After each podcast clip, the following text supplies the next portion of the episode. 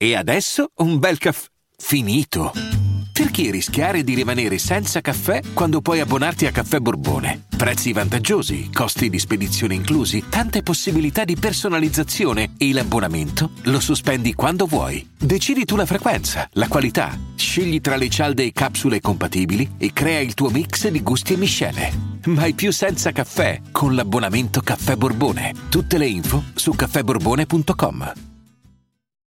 Daniele Fulceri osservò la segreteria telefonica dello studio con un misto di curiosità e timore, la stessa curiosità e lo stesso timore che provava nel guardare una colonia di formiche in un terrario.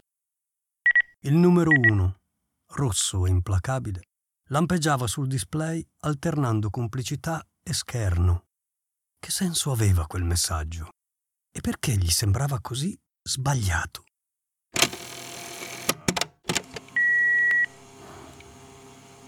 Dottor Fulceri. Il veleno. Eh. Mm. Negli occhi. Quello strano messaggio gli si era infilato nella segreteria telefonica durante la notte, per farsi poi scoprire solo il mattino seguente. Come era possibile? Daniele era uno psicologo. Esercitava in uno studio ricavato in una delle stanze del grande appartamento in via Mazzini che aveva ereditato dai genitori. In pratica, viveva dove lavorava e proprio per quello nessun messaggio poteva essere rimasto nella segreteria del giorno precedente. Possibile che la notte non avesse sentito il telefono. Setacciò la memoria in cerca di qualche ricordo. Niente. Aveva cenato presto, mentre sistemava alcuni appunti si era dedicato con poca attenzione alla partita di Champions. E poi era andato a letto. Perciò niente di niente. Nemmeno qualche sogno stiracchiato. Nemmeno un risveglio inaspettato da incolpare. Aveva dormito come un sasso. E la segreteria telefonica entrava in funzione dopo nove squilli. Impossibile non sentirla. Perciò chi lo aveva chiamato? Nessuno dei suoi pazienti di certo. Era una regola ferrea, la prima che imponeva, l'unica da non ignorare mai. Nessuna chiamata notturna. I problemi si affrontavano con la luce del sole.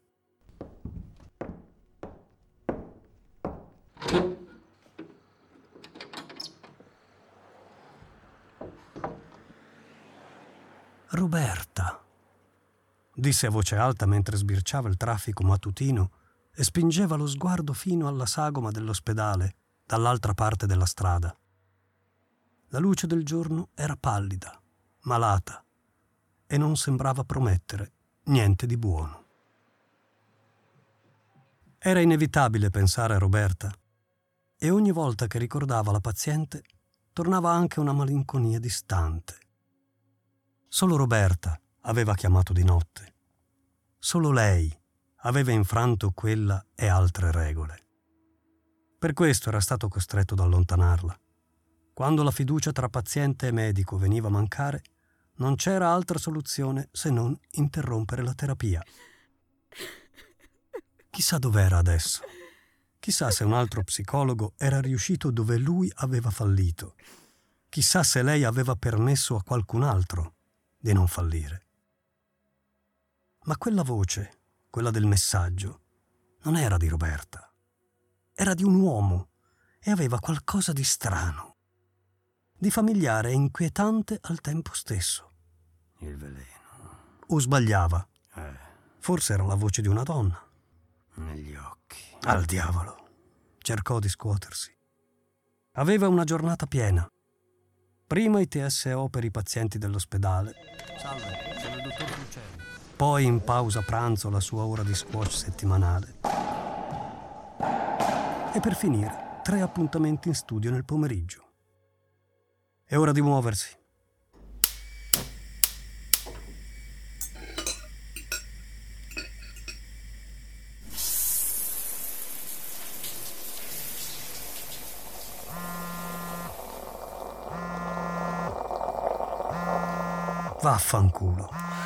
Sibilò Daniele mentre si asciugava.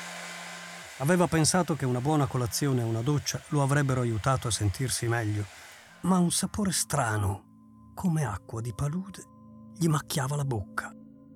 Sentiva la testa leggera e la sensazione di non essere fisicamente nel suo appartamento lo disorientava. E poi c'era un ronzio distante, una vibrazione remota che gli ovattava i sensi. Ricordava di aver provato quella sensazione tanti anni prima, l'ultima volta che era uscito dalla discoteca. Stordito, ecco, si sentiva stordito. Vaffanculo. Poi sentì qualcosa. Che diavolo? Il telefono. Daniele Fulceri prese lo smartphone e lo sentì vibrare per l'ennesima volta.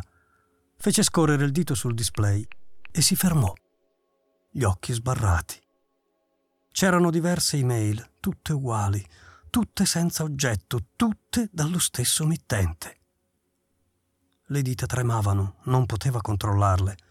La vista si annebbiò. La sensazione di non essere davvero lì, nel suo appartamento in via Mazzini, si fece ancora più forte. Vide l'indice selezionare i messaggi. Lo sentì mentre tastava l'anima digitale di quelle email. Lo vide aprire gli allegati. Uno. Due. Tre. Il veleno è negli occhi. Il veleno è negli occhi. Il veleno era troppo. Qualcosa si ruppe dentro di lui. Il ronzio che lo stordiva crebbe fino a trasformarsi in vortice di disordine e confusione.